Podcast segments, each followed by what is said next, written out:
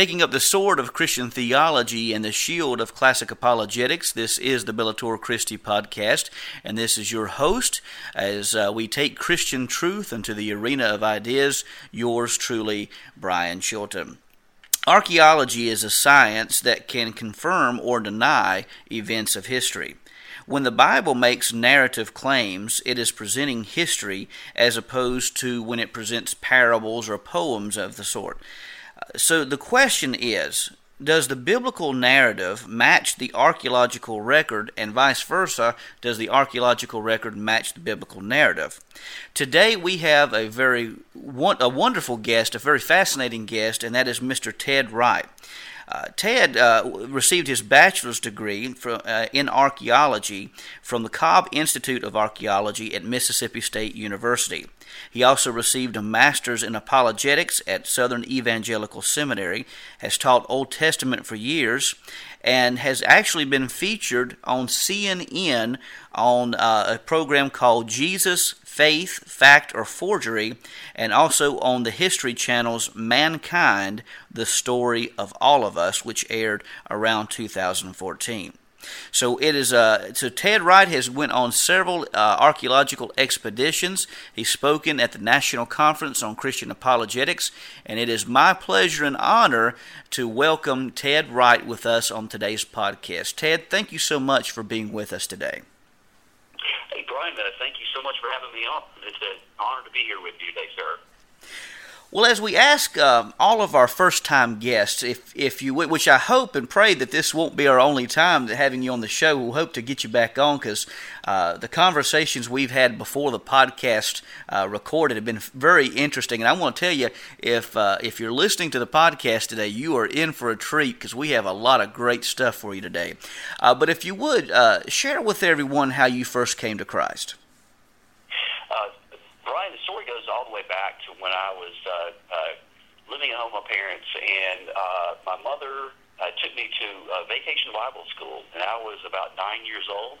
And uh, so, uh, long, to make a long story short, uh, the pastor, uh, we were all in the main sanctuary, and uh, you know, uh, so, so the pastor came out and explained uh, the gospel, and. Um, and I, it sort of just struck a chord with me. I understood that I was a sinner and I, I wanted to receive the free gift of eternal life.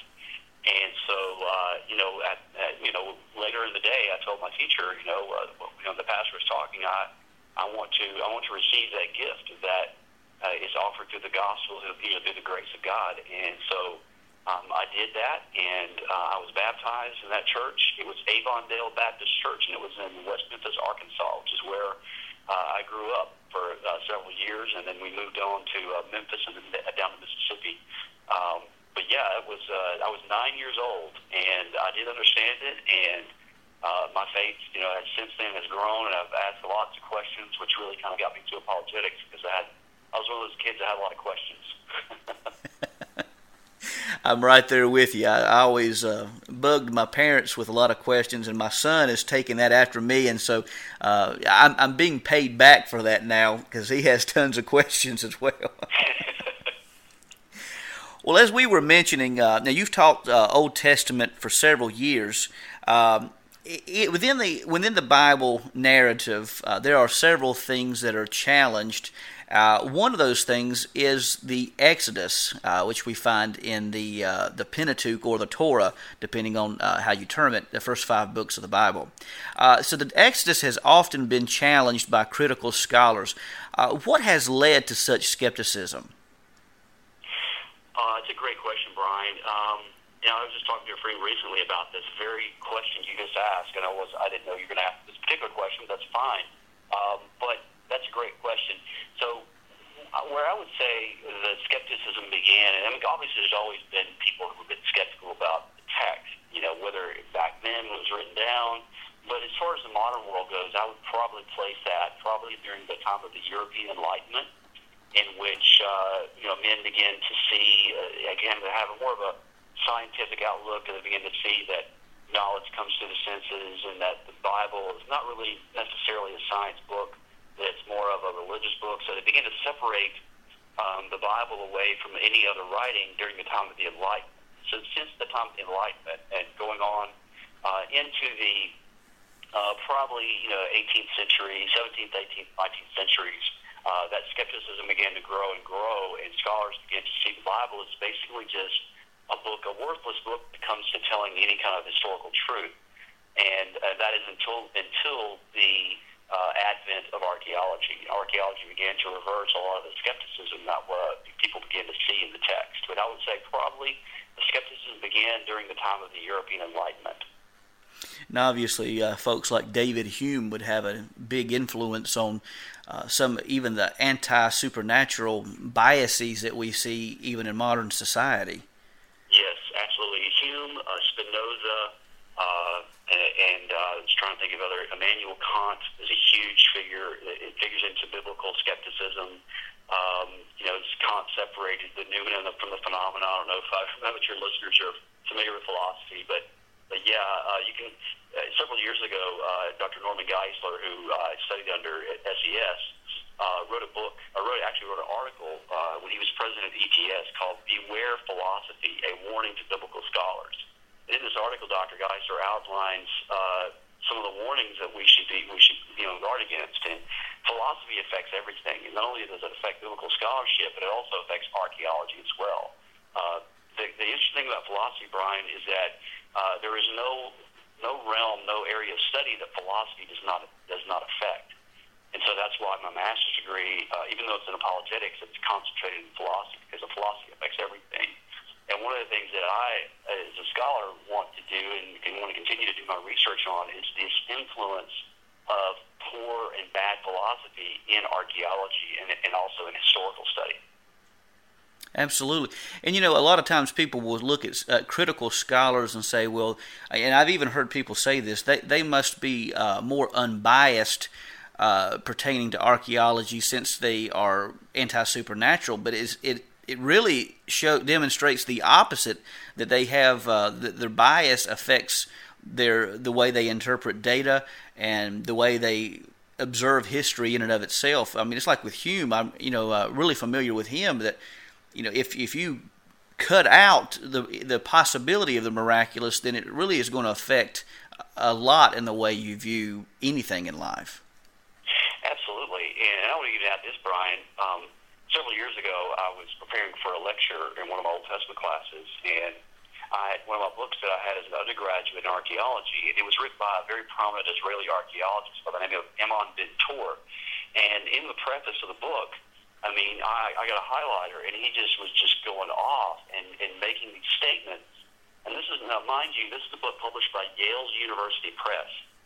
And Dr. Bentor, Professor Bentor, is making all these grand sweeping statements, but not one single one of the statements had anything to do with archaeology at all. These were these were the conclusions of philosophical uh, uh, thinking. These are not, you know, everything he was talking about had nothing to do with archaeology and with the discoveries of archaeology. It all was just, he was basically talking about anybody who uh, tries to connect the Bible with archaeological data is just the, the epitome of irrationality.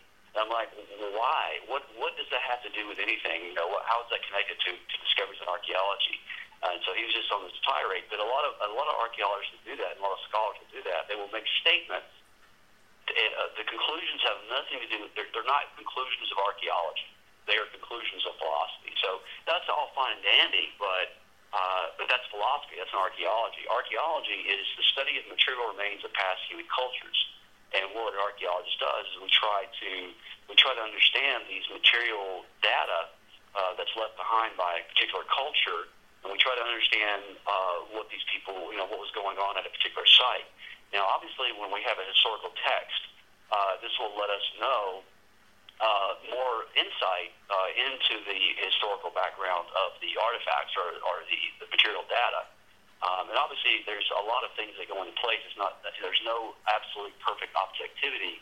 Everybody has their own biases, but uh, what we try to do is we try to eliminate all the biases and just try to you know uh, give a good, sound uh, reading of the text, or of, rather of the of the artifacts.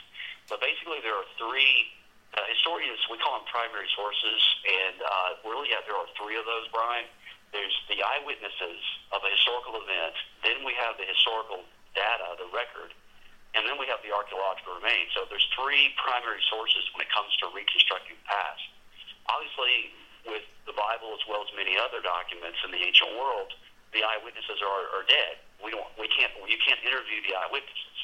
So the only thing that we have left remaining is the archaeological data as well as the historical data, if there is in fact any historical data.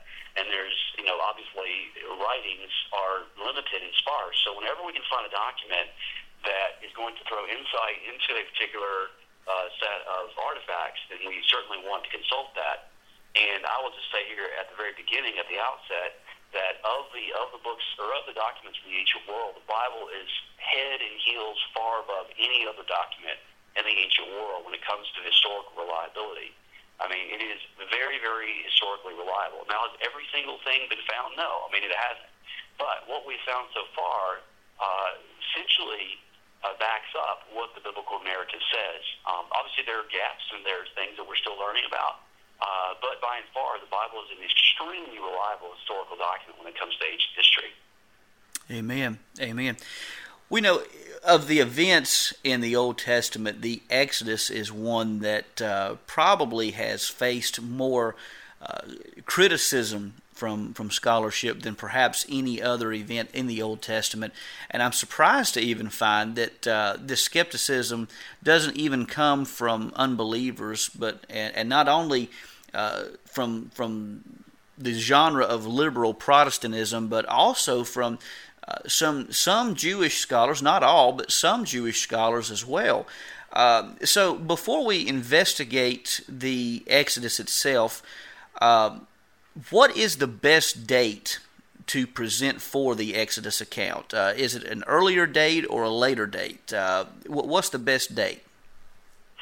Well, that's a great question. Um, so I, I, just want to read a quote here from one of my my favorite mentor, professor friends, uh, Dr. Eugene Merrill from Dallas Seminary. He said basically he says the date of the Exodus is the most important event in Israel's past uh, it's so crucial to the rest of the story that it's mandatory to give some consideration to the problem of ascertaining that date, as well as many other important dates as possible. Obviously, there's no reckoning of time in the Old Testament with reference to BC or AD or any other point fixed or known in the Old Testament authors. So the matter is more complicated than might originally seem.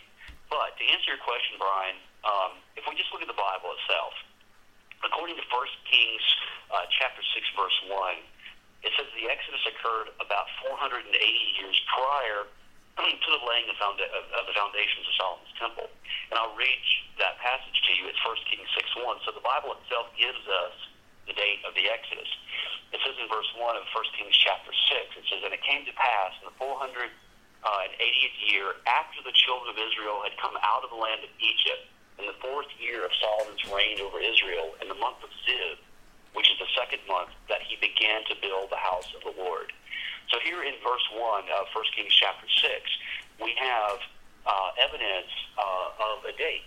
Now, uh, we know, we're, we're pretty sure, in fact, most scholars are, are pretty certain that Solomon undertook the laying of, his, uh, of that foundation of his temple in the fourth year of his reign, which is around 966 BC.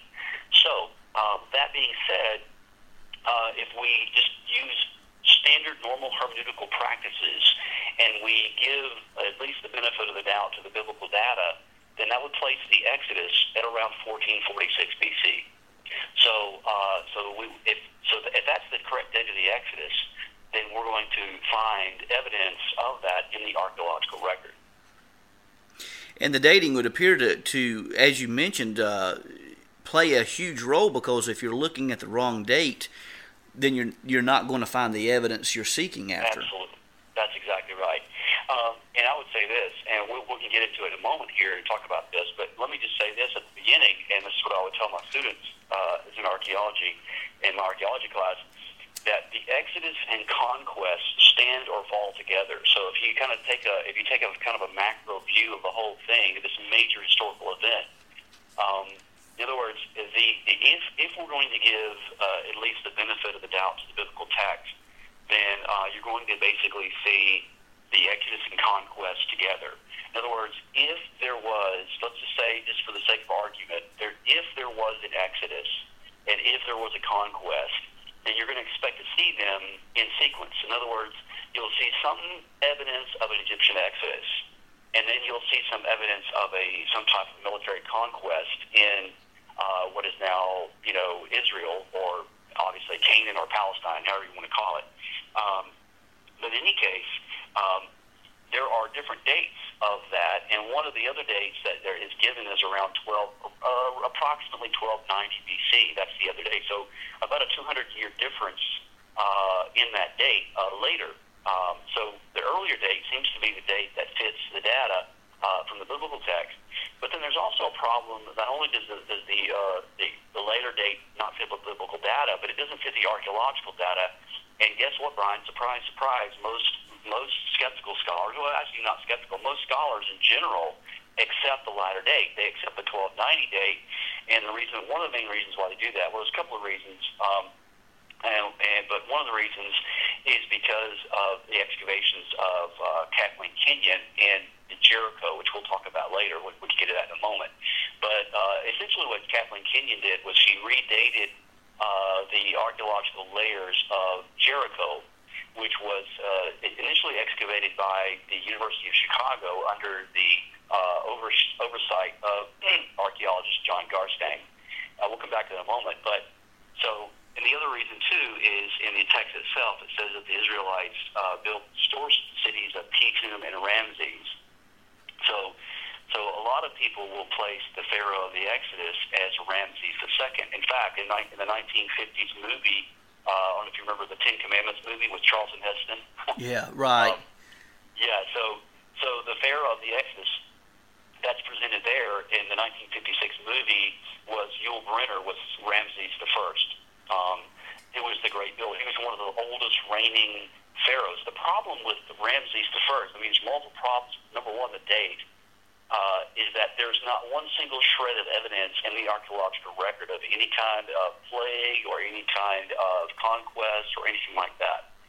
Uh, Ramses First does not fit the data. Uh, so, in fact, most scholars today who, and if you go to a, an average university and you take a class or took a course in ancient history, they're going to look at the, they, if they even mention the Exodus at all, uh, they'll say, yeah, there's a story in the Bible of an Exodus, but we know it didn't happen because we know the Pharaoh was Ramses the first, and there's no evidence that he, you know, there's any Exodus or like that. So, so um, also scholars uh, will they say, well, well, where did the Exodus come from? Well, they said that during the Babylonian exile, uh, these Jews who were there in Babylon. Well, they do, they do believe in the, the Babylonian exile, that the Jews were in, in the captivity in Babylon in about the uh, 5th century BC. So um, what they do is the Israelites made up the story of the Exodus to give them some type of credence or some type of uh, you know legitimacy that they had they have history, and that's where it really came from. And so that's kind of where it is today, is that people think that, you know, most people think the Exodus has zero historical value. But as you said earlier, if you if that's the date that you put as the Exodus, then obviously you're not going to find the evidence for it because it doesn't exist. Not only does it not, does it not exist for the Exodus, but it doesn't exist for the conquest either, which is why most 99% of people today don't believe in the conquest or that it happened uh, because there's not any evidence there. Uh, it's like Indiana Jones. You know if you remember the first Indiana Jones movie where uh, Indy and his uh, sidekick Sallah are looking for the, the, the tomb of the, the Well of Souls. I don't know if you remember that, Brian. Any oh, Indy yeah. fans out there. Absolutely. And, uh, they find some date. They found some. Indy finds some bit of information that lets them know they're digging in the wrong place. They're not, they're, the, the Nazis are not going to find the Well of Souls because they're digging in the wrong place. Well, it's sort of like the same way. The skeptics are looking in the wrong time frame. Obviously, they're not going to find the evidence of the Exodus because it doesn't exist in that time frame. It exists in about 1446 BC. So, am I understanding this correctly? That that all of this, uh, the, the date setting and things of this nature, is coming from the research of Kathleen Kenyon uh, in Jericho. No, so it's sort of the it's a little bit confusing because um, uh, what I'm referring to when I talk about Kathleen Kenyon is our archaeologists who who uh, because before that most people had, uh, in fact in fact William F. Albright who is considered the father of biblical archaeology in America in the world really uh, the golden age of biblical archaeology happened around the late 40s, early 50s in America. And uh, William Foxwell Albright, who was at Johns Hopkins University, was considered really the father of modern modern archaeology in in the world today, or modern biblical archaeology rather. And what what Albright did was he did believe that there was a historical exodus, and that he placed it, you know, in the general time frame that we did. But Kathleen Kenyon, she redates the site of Jericho, and because Jericho's dates connect with the Exodus, and they're sort of like a slide ruler. So if the Jericho dates are incorrect, then by default, then the Exodus date must be pushed up further. So, so what she does is she says, well, there is no evidence of a conquest of Jericho. So, um, so she redates the site, uh, other than uh, you know, previously to what Garstang had done. But there's the, the, the problem, and we can come to this now uh, if you want to. Sure. Is that, sure. is that the way we date? I mean, there's, it's it's sort of. Uh, I'm trying to think of an easy way to, to explain this. Um, and to explain it in a simple way. So archaeology, you know, there, there are several different ways that we arrive at dating, but one of the major ways that we, we date sites is by pottery, and it's called ceramic typology, the science of ceramic typology, or pottery uh, typology. And um, so in other words, when imagine if you can imagine just a, a chocolate cake or a layer cake, and you have different layers in the cake. Well, obviously the lower layers are going to be the older layers, and the top layers are going to be the newer layers in an archaeological site. So the site's called a tell. So Jericho is a is a classic tell, T E L L, which is an Arabic word which means mound or hill. And so, so Kathleen Kenyon, uh, she excavates later in the 1950s and she um, she's basically going back in with some new strat- stratigraphic methods and new methods for excavating. And she tries to, well, she does, and she redates the site, but she omits a very, very uh, important piece, or in fact, millions of these pieces of pottery is called Cypriotic bichrome pottery.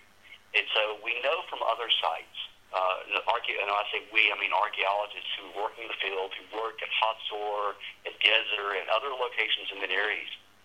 So in other words, when you find this Cypriotic bichrome pottery, you find that type of pottery, we know from other sources that it will date a tell or a layer according to that particular time frame. Well, well, here's the thing. In, in Kenyon's uh, official excavation report of Jericho, she not once mentions the Cypriot bichrome pottery. Hmm. The problem with that, Brian, the, the big issue with that in layman's terms is that because that undercuts her redating. If she were to include that the site included these millions and millions of Cypriot bichrome pottery, it would undermine her dating of the site. Now, the, the scholar who's done the, the lion's share work on this, in fact, he's the one who's kind of spearheaded this. It's a, a colleague of mine at Associates Biblical Research uh, Dr. Bryant Wood. And Dr. Wood um, has basically defended uh, John Garstang's original, uh, you know, excavation and dating of the site. So, so, really, the battle. Interestingly enough, and ironically enough, uh, Jericho again is another battleground. Uh, it was a battleground three thousand years ago, and that's a battleground today. so, depending on how you date Jericho, it sort of has a it has a direct correlation and connection with how we date the Exodus. So there's a, sort of an index site that helps us to, to sort of, and again, there's other sources as well. It's not just Jericho, but Jericho is a very important site for uh, for dating the Exodus as well. So so let's go back and say this. So if if uh, Dr. Bryant Wood is correct and and Garstang is correct in their dating of the conquest of Jericho, then that means that would still place the Exodus at around 1446 BC, uh, plus or minus a couple of years.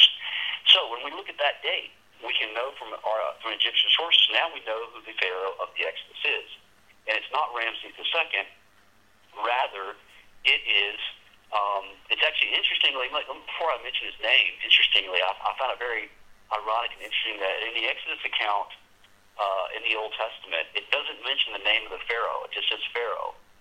Uh, it never mentions his name. I mean, it could have mentioned his name, but I think it's actually on purpose. I think Moses, of course, being the writer, the author of the Pentateuch, I think in a moment of irony, because you remember Brian the story um, in the Exodus, And when Moses goes before Pharaoh and he says, you know, let my people go, and you know, God, you know, God wants you to let them go.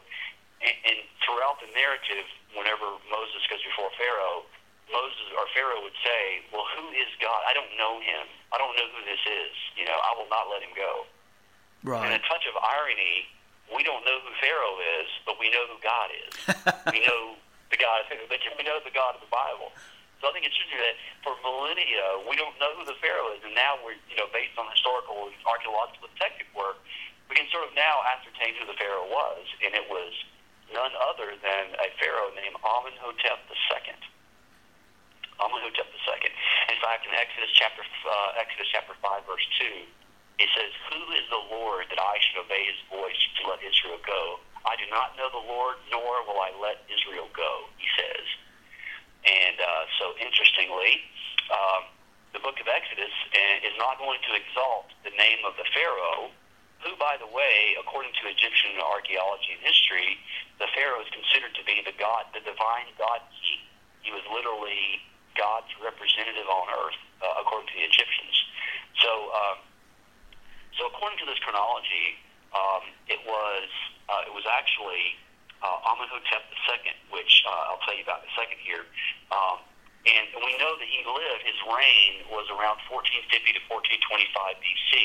Um, now, again, I want to quote Dr. Eugene Merrill, who, uh, who I consider to be one of the top scholars in this area, historical scholars, at least in the Old Testament. He says this about, about Amenhotep II. Our identification with of Amenhotep II as the pharaoh of the Exodus is supported by two other considerations. First, although most of the kings of Dynasty 18 make their principal residence at Thebes, far south of the Israelites in the Delta, Amenhotep was at home in Memphis and apparently reigned for the most reigned there for most of the time. This placed him in close proximity to the land of Goshen and made him readily accessible to Moses and Aaron. Second, the best understanding suggests that Amenhotep's power did not pass to his eldest son, but rather to Tutmos IV, a younger son. This is at least implied in the so-called dream stela found in the great base of the Great Sphinx in Memphis. So, um, so also we know this as well about Amenhotep. We know a little bit about what he was like. Amenhotep II was a famous sportsman in his youth, and we know this from, from several of the uh, inscriptions that we find in Egypt. We find him hunting on a chariot. Uh, we find him, he's very adept at using a bow and arrow. Um, his father was Tutmosis III, who is incidentally considered to be the Napoleon of Egypt. He was a very, uh, you know, as a military man, he was uh, very adept at military you know, campaigns, things like that. Um, but then also, Brian, let me mention as well some, some new developments that have been made uh, in regards to Amenhotep II. Um, earlier I mentioned Dr. Uh, Dr. Bryant Wood, and again, another scholar who uh, is a, a brilliant, brilliant man in his own right. In fact, he just got some new articles that are coming out, uh, which uh, hopefully we can I can give to you. You can give to your listeners some links to some of his articles. His name is Dr. Douglas Petrovich and uh, he got his PhD at the University of Toronto, and um, he explores an interesting uh, connection between Amenhotep II and the ancient Egyptian city of Avaris during the Egyptian 18th dynasty. So in the article, uh, Dr. Petrovich explores some different theories about the exact timing of the abandonment of this city, which would seem to coincide with Amenhotep II. Now, what does this world has got to do with the Exodus?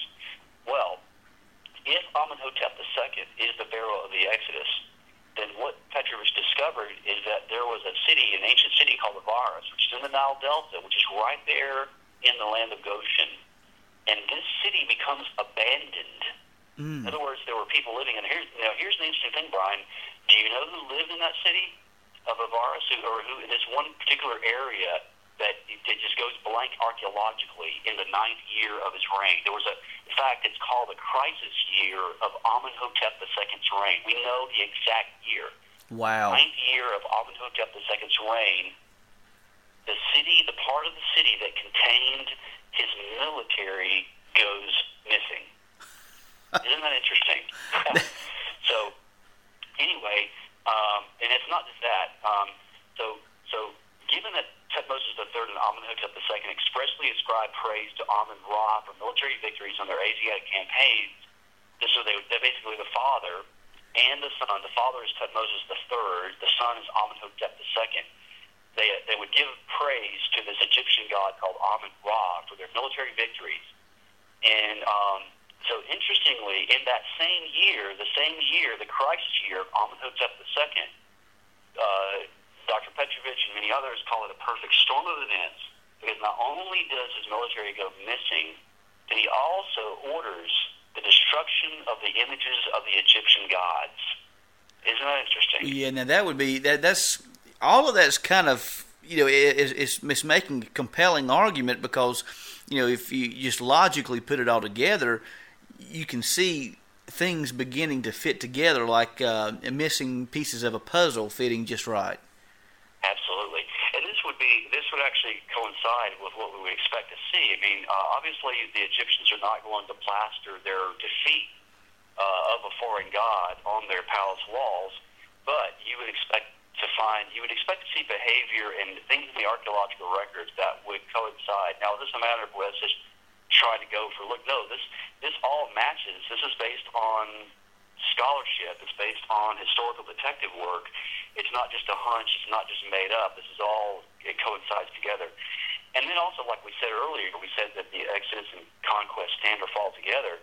So if that is the case, assuming that is the case that Amenhotep II is the pharaoh of the Exodus, then we would expect to find destruction of Jericho, the first city that was destroyed as the Israelites left Egypt um, after the 40-year uh, wandering, obviously and in fact that they do match that, is um, the city of Ai, or, or excuse me, Jericho.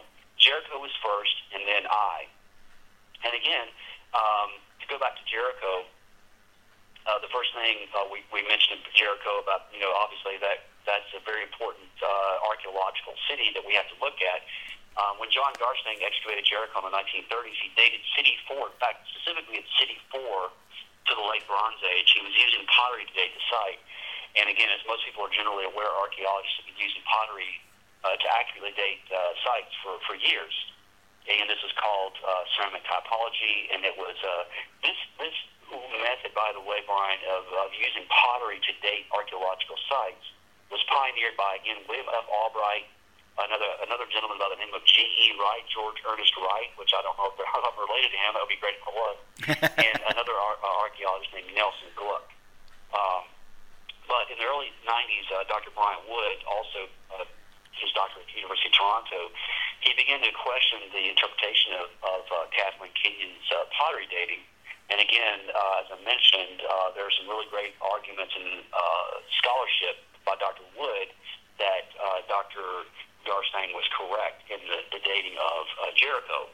So I can I can pass that on to you. But the site that I actually took part in excavating uh, in Israel was a site called Khirbet el Maqatir, which is located in the West Bank. It's located about nine miles north of Jerusalem, and it's the second city that the Israelites uh, destroyed, and that's the city of Ai, Ai, as we uh, sometimes like to call it. But I believe the correct pronunciation is called Ai. Um, so in any case, just as in Jericho, we find the destruction in uh, in the late Bronze Age, in around uh, you know I believe it, I don't know if the date's correct. I want to say it's 1401 or 1405 BC. I don't I don't have the dates in front of me right this second, but in any case, the dates do coincide. And interestingly enough, in 2013 at our site at Khirbet El Maqatir, uh, they uh, the team found uh, one of the a very very interesting scarab and the scarab is actually from the reign of either Tutmosis III or Amenhotep II. And here it is in Israel. Now we know uh, that the Israelites took things from the Egyptians on their way out of Egypt. And what's interesting about this is that we, we actually find this scarab in Israel, and it independently dates the site to the time of the conquest. Wow. In fact, Christianity Today named the uh, 20, the scarab from Khirbet el Maqatir as the top archaeological discovery of the, of the 2013 year. So uh, very exciting discovery. Um, and uh, where where we excavated, where the section that I particularly excavated was along the Canaanite wall. So basically, it was a fortress. And uh, according to Joshua chapter six and seven, six through eight, rather, um, we know it's kind of a kind of a long story about what happened at Ai. You know what won't go into all the details there. I'm sure you, can uh, folks can read it for themselves. But uh, to cut to the chase here, what we, what we discovered was we found a late Bronze Age Canaanite city that was fortified, and that the gate of the city pointed north, exactly as the Bible says.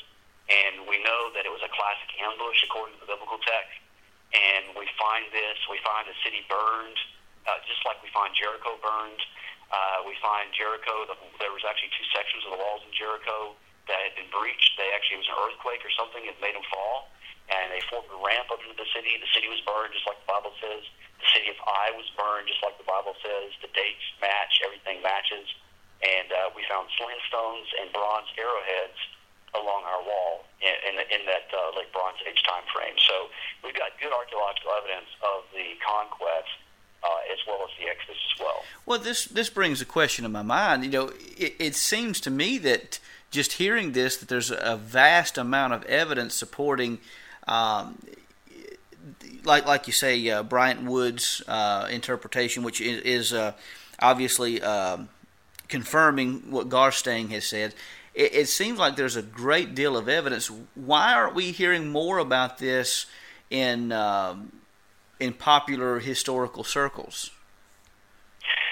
Yeah, that's a great question. I mean, um, well, that, I would even ask, why don't we read more about this even in, in Christian circles? Um, and it's the same. It, it's an issue that has been that's plagued archaeology for for for years, for decades, and that is called the publication problem.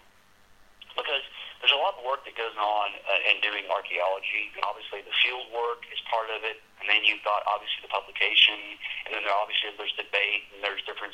You know, you go to different uh, conferences, and everybody debates their theories. So, uh, and everybody has kind of their their iron in the fire, uh, if you will. And so, as an, I mean, I, I'm an archaeologist, but I'm also an apologist as well, and, and a thinker and a philosopher. And I, what I try to do is I try to piece all the pieces to puzzle together. And I think people are sort of confused, you know, well, which theory, you know, one somebody says this, somebody says that, and they and they're different, they have conflicting theories. So I think people, I think there there's a, little bit of skepticism, like, you know, well, who which who which who do we believe, you know? Uh, but I'm just here to say, I, you know, I've for I've studied archaeology for like 20 something years, and you know, the more you learn, the more you find out you don't know. But one of the things that I can see is that people are afraid. The bottom line, Brian, is that people are afraid to give the Bible the benefit of the doubt. Even Christian scholars are afraid to allow the Bible to just speak for itself and give it the benefit of the doubt. And whenever you do that, whenever you allow it to speak for itself, it just give it the benefit of the doubt, test it to see if it matches the historical record, then it will come through with shining colors, and it always does. And so, um, you know, but for the secular world, understandably, you're not going to hear about it because uh, they're not going to give uh, the Bible the benefit of the doubt. Although I think there is a movement today. I think there are people today who are starting this, you know, because obviously truth is not going to die, and you can't kill it, and um, the truth will come out eventually. And I think uh, you know you can pull over the wool over people's eyes for so long until they begin to see that you know what uh, the Bible's been around. People skeptics have been saying for years the Bible's not true, and now every everything we pull up out of the ground matches what the Bible says. So, as uh, I forgot who said this, every time the spade is turned, an archaeologist, you know, it affirms the Bible again and again. And again, we can't prove everything in the Bible, but what we can do is, at least for me, when, when I would teach archaeology, I would teach that archaeology can do three things. It can uh, it can clarify, affirm, and illuminate the biblical text. And when I say clarify, I mean that it can provide light on certain historical background of the, of the text. Affirm, what, what, when it does there, is it can actually uh, affirm historical events. It can say this happened, or at least this is historical archaeological evidence that this happened, or this did not happen, or we don't. Uh, the evidence is inconclusive at this time. But for the most part, uh, the Bible has been confirmed historically uh, again and again and again. And then, of course, uh, it eliminates the text. It clarifies the text as well. Absolutely, and I think you know as as you were uh, mentioning that, it, my mind went back to again the. Uh, at least in popular society, in the secular world, that you know there's this anti-supernatural bias, and be sure to catch part two of our interview with Ted Wright on the next edition of the Bellator Christi podcast.